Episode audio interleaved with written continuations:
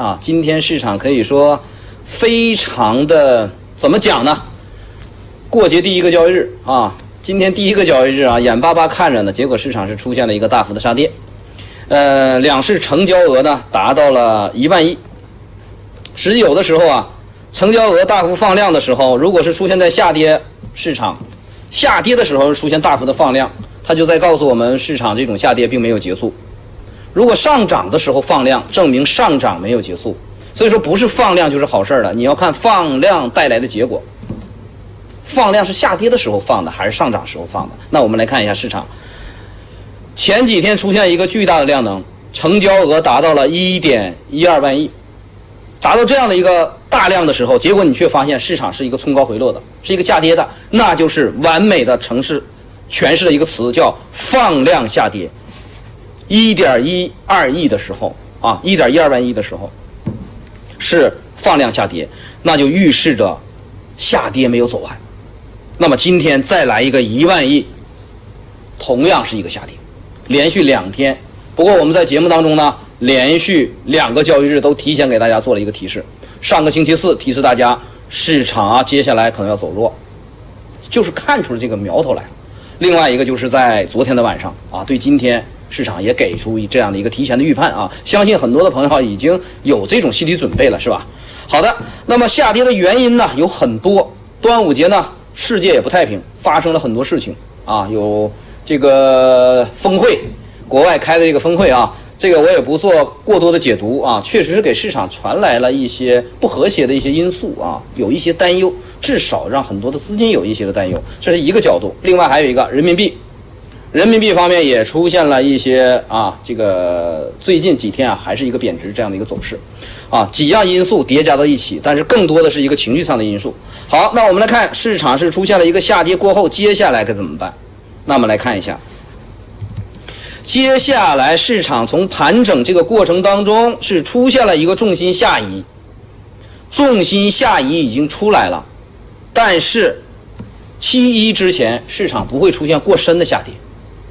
所以说，指数接下来稍微长一点看，震荡往下走走，但是空间不大。所以说这个时候啊，就要考验我们实操的这样的一个呃能力的时候到来了啊。那么接下来的指数呢，首先说这根阳线依然在发挥着它的这样的一个作用。那么它的支撑位，第一个支撑位就在这里，你直接把它拉过来，也就是指数。在这个位置上是有个支撑的，那也就是，如果明天的市场要是再是往下走，去考验这个位置的时候，可能短时间内就要止跌了，就要考虑短时间内还要逢低做多了，做多几天之后修复一下，可能还会再往下走，就是这样一个走势，但是深度不会太深，希望大家也不要过度的恐慌，好吧？呃，好的，指数呢就给大家先聊到这里啊，那我们来看一下今天市场的情绪面。从情绪面、题材上面来看，今天市场涨停的家数六十一家，实际没有这么多啊，还有几个新股出来，五五十多家，总的来算。但是我们看下跌的家数，将近四十家跌停啊，三十多家跌停，将近四十家跌停，五十多比四十。涨停和跌停这样一个对比，所以说今天市场对情绪上的这种向下杀呀，还是蛮重的一天啊。那么带队效应的鸿蒙概念，今天也是出现了一个冲高回落，我觉得这也是理所当然的啊。已经连续炒了这么多天，连影还没看到呢，先炒一波，这一波可能也到了尾声啊。鸿蒙概念今天是像润和软件啊，今天是出现了一个呃冲高回落啊，基本就鸿蒙概念短时间内可能啊要休整一下。就这样一个情况，但是你却看到今天市场的风口仍然在猛打科技，但是不打鸿蒙了，换了。今天市场表现最好的是谁呢？迷你 LED 也是科技线啊，还有一个就是这里面还叠加着军工概念，所以今天迷你 LED 这条线和军工概念是在今天市场当中得到了资金抢筹的。所以说，接下来我们需要思考的是。科技这条线，鸿蒙先放一放，缓几天，会不会短线的游资又开始打军工呢？因为我们看到今天很多二十厘米的大涨停都出现在军工板块，我们看啊，很多都是，你像晨曦航空，中富通这两个啊，走的都是军工题材啊。然后呢，也带起了一大批像天河防务啊，走了百分之十三这样一个涨幅，走的也是军工啊。所以接下来就是要么迷你 LED，要么军工啊。短时间内可能会弥补一下这个鸿蒙概念暂时调整溢出来的一些资金啊。这是我这样的一个思维啊。炒科技有可能就往这边要开始炒了啊。好的，那么这是。简单给大家做了一个市场的一个梳理啊，那么我一个人看市场是我一个人的角度，因为市场有多个角度啊，在这里呢还得请老曹啊，用他的角度再给我们看一看市场。好的，老曹。好的啊，那首先我们啊先从这个北向资金的流向上来看一看啊，今天大家可以发现啊，尽管大盘是出现了一个下跌啊，那么首先是什么呢？大盘的跌幅比上周我们的一个啊上周四。等于说是这样一个跌幅要大啊，但是呢，有一个现象大家可以注意一下，北向资金集中在沪市流出，深市基本上没有流出啊，到收盘还有流入啊，微有流入，所以大家注意一下，整个北向资金今天的全天净流出尽管是达到了五十一个亿啊，但是分化的很厉害，只在沪市流出，深市不流出，甚至还流入了，这是第一个我们发现的一个特点。第二个发现的特点，我们来看一下这个。啊，大盘，大家注意一下，上周五啊，上周四啊，这个是放量的啊，沪深两市一点一二万亿啊，这个出现了一个小阴线。今天啊，跌幅比什么？比上周四要大啊，比上周五要大啊，是吧？啊，但是大家注意一下一个特点是什么呢？量缩了，这是一个最大的特点。跌幅更大了，但是量萎缩了。那么从一个侧面也说明什么？大盘抛盘的一些机构有分歧了啊，不是大家一股脑子都往上抛啊，有的可能什么？哎，我刹刹车了，我不跑了，我觉得这个地方有价值的。嗯，一个最典型的例子就是白酒啊，因为白酒我们上周提示过好几次，这个有一点风险，但是就今天才刚发发发来看一下我们这个呃白酒板块啊，我们来看一下。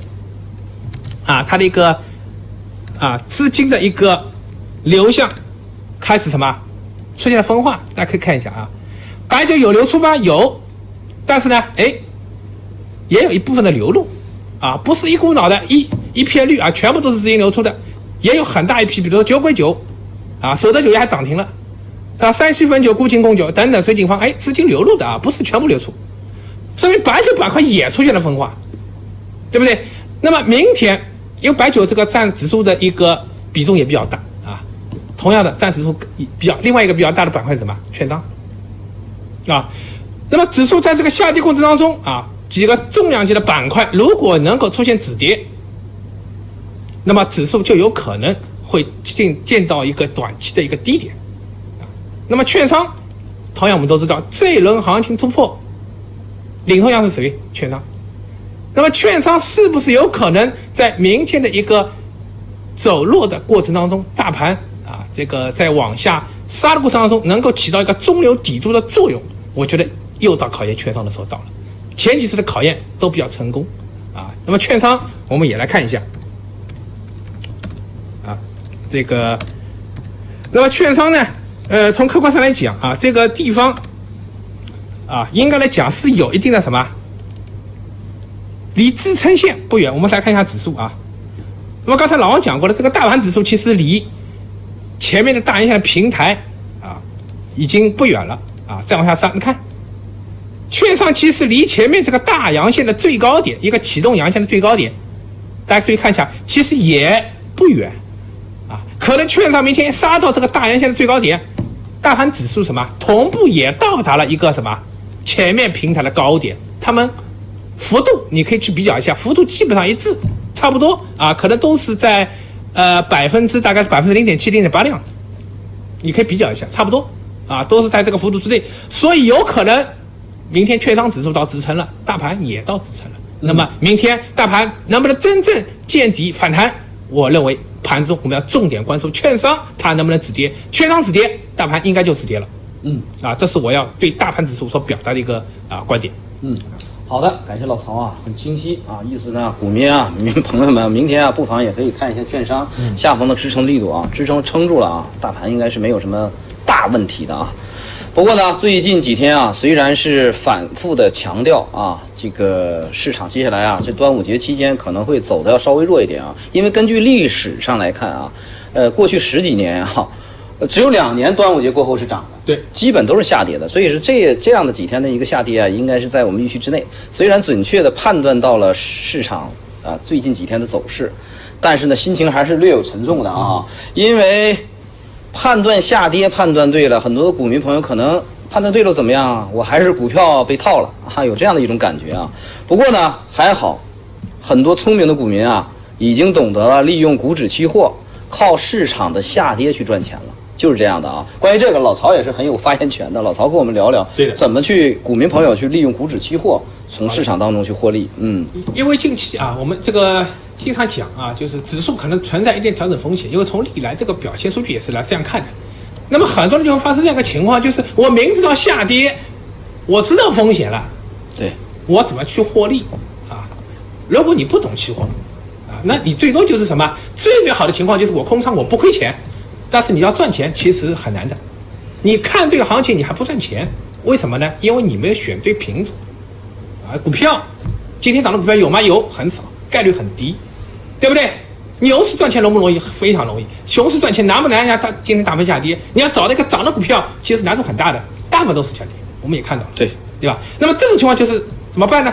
怎么避免这种情况？我明知道大盘要跌，我用什么方法去获利？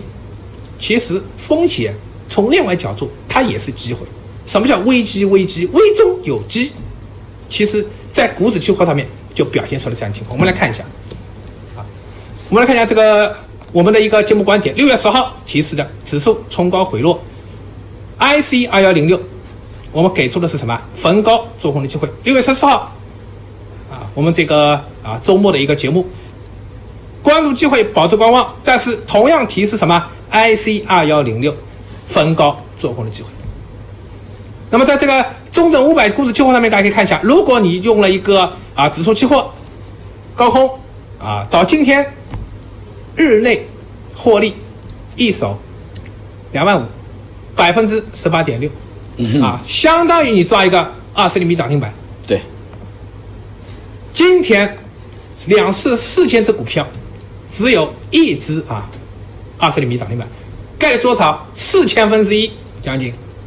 但是你看我们的节目，你这个概率是百分之一百，四千分之一的概率和百分之一百的概率，你觉得哪个啊对我们这个帮助更大，更容易赚钱？观点是很明确的，啊，都在节目上展示了，对吧？大家思考一下，为什么别人能赚钱？为什么很多机构都要做股指期货？你还在沉浸只沉浸在股票当中？我们要反思啊！穷则思变，有句话讲得很好，是不是啊？穷则变，变则通，通则达。好，我们来看一下股指期货它有什么样的好处？放心持有啊，你起码不会踩地雷。是吧？股票经常有这种地雷爆雷了啊，业绩啊造假，财务造假啊，指数期货有这样的情况吗？不可能，是吧？放心持有啊，至少不会踩雷，等于买了一一篮子的什么优质股票啊，优质股票会有地雷吗？会退市吗？股指期货会退市吗？不可能啊，所以这方面你可以什么放心持有。增值利器啊，这个我相信大家应该体会到了，看对指数怎么获利啊？上涨能获利，下跌还能获利，并且比股票的优势更大。这两天大家看到了，指数下跌，你看对指数了啊？你如果只做股票啊，你最最好的情况就是保持不亏啊，要盈利基本上不太可能啊。第三个优势是什么？日内交易，不用隔夜，嗯，任何软件，礼礼拜四聊礼拜五涨得好不好？好，今天开盘好不好？礼拜五你追在高点，你这开盘就是五六个点没了啊，稍微犹豫百分之十没了，啊，是吧？这个很快的啊，对吧？为什么？你当天你卖不掉啊，当天涨得好没用啊，你当天出不来啊，你还得得等第二天开盘，你还能要什么？保证它不低开，你才有机会出来，你才能把这个盈利兑现，否则你兑现不了，对不对？那碰到这种大幅低开的情况，你怎么办？夜长梦多啊，其实股市也是这样。那么指数期货就不算这样的情况，为什么？我当天我开的仓，我当天能出来，我当天就能把盈利拿到口袋里，不香吗？对，大家想一想看，不香吗主？要是外围的也受到外围的影响也是蛮大的，有的时候隔夜啊说不定啊那边又出来什么事情啊。啊，这还是三天的假期。如果国庆呢？如果春节呢？嗯嗯，时间更长了，你风险是不是更大了？是的对，吧？那这其实是什么？就是一个非常好的一个什么机会啊！所以这是指数期货。第三个啊，我们还为什么要做指数期货？其实什么非常简单，投资是很简单，因为什么？就刚才我们讲过了，你可以把指数期货在另外一个层面，相当于是一揽子优质的股票，因为什么？能入选指数期货的都是一些优质公司，ST 股会能入选到指数期货里面吗？会入选到中证五百吗？会入选到上证五零吗？永远不可能。啊，入选指数期货的一些标的股票都是优质公司，所以这点从一个侧面就说明了，它也是可以什么，相当于一只基金，指数基金你可以这样去操作，嗯嗯嗯对风险是很低的。就像我说的，永远不存在暴雷，不存在什么退市的情况，永远不会发生。啊，所以这个风险其实非常的低啊，所以这是投资股市期货啊给我们这个带来的机会啊。好的。感谢老曹啊，我给我们拓展了一个思路。好的，那么连续上个星期啊，也上个星期跟大家推，跟大家有这样一个我自认为是一项很宏伟的一个计划 啊，那就是七七计划，就是用两周的时间啊，帮助我们很多呃这个股民朋友啊，能够得到一次这个这个成长。啊，这是我们的一个心愿啊，王侯团的一个心愿，所以说才有了这个七七计划哈，七七啊，就是两周的时间。那么现在已经进行到了第二周，那么让我们回顾一下这个七七计划呀、呃，此前跟大家聊到了什么，然后呢，我们从现在开始，在本周又跟大家去聊什么，好吧？那我们来看一下啊，七七计划的我们的理念就是雕刻你的黄金人生啊，这里面还有一个词叫什么？在好的公司上面用好的方法去赚钱，就这么简单。首先我们要选到一个好的公司，然后呢，再用一个好的方法去做这个好的公司的股票，反复的做，反复的在七十七家好公司里面，一年当中，哎，这个出买点了，那个出买点了，那个又出卖点了，那个出买点了，反复这样去做，去做腾挪，最终你的盈利曲线是一直向上的。就是这样啊。那么好，上个星期跟大家聊到的是好的方法，用的是先机均线模型。那么本周开始，我将跟大家分享最简单的、很直面的去如何选择好公司这样的一个知识点。好，那我们来看，好公司，什么叫好公司？第一，我认为能赚钱的公司是好公司，这不是废话。第二，能成长的公司是好公司。那么两样要加在一起，这是必须的。如果不加在一起，它不是好公司。光能赚钱是好公司吗？不一定。赚钱的公司太多了，但是它股票就是不涨了。银行能赚钱吗？一年赚几百个亿。中国的银行在全世界盈利都是靠钱的，但是呢，股价根本就不涨。为什么呢？它不能成长啊，成长性很弱。虽然盈利，成长性不行，这样的公司也不是好公司。必须要什么呢？能赚钱，还要能成长，这样的公司才是好公司。好，那我们来看，如果能赚钱跟能成长，它要占比重的话，哪个更重要？我们在理念上一定要有这样一个认识：能成长要比能赚钱还重要。一定记住这一点，能成长大于能赚钱。他们两个如果做一个比重，我认为能成长要占百分之七十的比重。就是你在选择的时候啊，把能成长要作为首要选择，然后另外百分之三十我要参考这公司能不能赚钱。那好了，问题来了，如何一眼就能找到能成长、能赚钱的公司呢？接下来我用四天的时间跟大家去分享，我们看几眼这一只股票，我们就知道这公司什么样子。然后呢，从而我们对它做出一个关注和选择，好吧？那好，今天和大家重点聊一个点：净资产收益率，啊，又叫这个缩写是呃 ROE。啊，这就是净资产收益率。净资产收益率是怎么算出来的呢？是净资产收益率等于净利润除以净资产，这两个指标往出一放，你就能得出一个结论：这个公司到底赚不赚钱，而且十分直面。你看，净利润，它可不是毛利呀，人吃马喂的毛利太大了，最终净利润没有了，不行。净利润还除以净资产，不是除以这个这个这个这个呃全资产。啊，不是这样子的，所以说这个净资产收益率至关重要。来，我们简单一眼就从股票当中去寻找到这个东西，然后呢，给出它一个指标，也不叫指标，参考依据，什么样的净资产收益率才是最健康的，才是最合理的？我们要选择好的股票、好的公司，一定要在这个框架内去选。呃，举个例子啊，我们随便拿一个看看啊，你比如说，我们先打开啊。我们先随便拿一个，随便拿一个吧。好，打开了。当页面显示分时图的时候，你点这边基本，就得出了它一个基本情况。我们来看基本情况，这里是案例啊，不要考虑个股的事情啊。我们在聊案例。你看，净资产收益率在这里，ROE 它是多少呢？七点八三。那么七点八三它是第一。这个一季报的时候披露的盈利情况，对不对？那么，呃，我们要看它全年的，怎么看呢？直接就点过来了，双击就直接进去了。来，股民朋友们，直接进入看这里，加权净资产收益率，我在这里给你画上，这里，对不对？就是它吧。那么继续往前看。最好能看三年，最好能看三年。那么你把去年四个季度的加到一起总和，如果连续三年大于百分之十五，记好了，连续三年大于百分之十五，这个公司是很好的，很赚钱。那么不能小于多少呢？每年不能少于每年啊，不是一个季度。每年不能少于百分之三增长。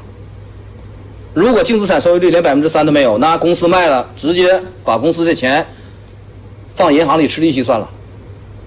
连银行的利息都回不来的公司，它是不挣钱啊。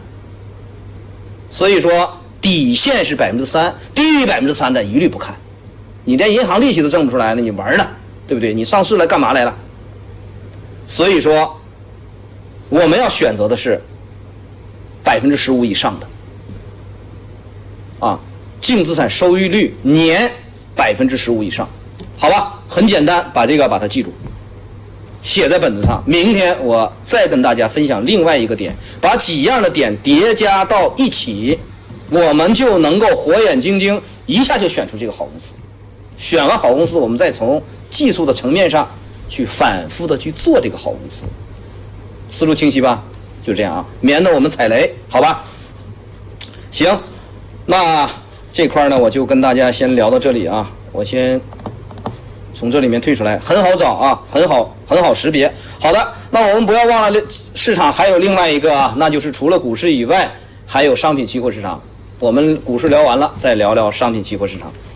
商品期货市场今天来看一下。今天整个市场是工业品啊，没有什么大的问题。原油突破了七十美元，国际市场带动了原油以及和原油相关的化工品的继续上行，这就是今天市场的主要的这个这个这个气氛。但是今天市场有一个小小的黑天鹅出现了，发生在了农产品板块。我们来看。马来西亚的棕榈油是出现了一个单日下跌百分之十一这样的一个巨大跌幅，然后呢，直接带动了大连商品交易所的棕榈油和豆油是出现了一个大幅的杀跌。我们来看一下，棕榈油今天是一个大的一个跳空的低开，下跌的原因主要是出口不及预期啊，以及呢美国那边的。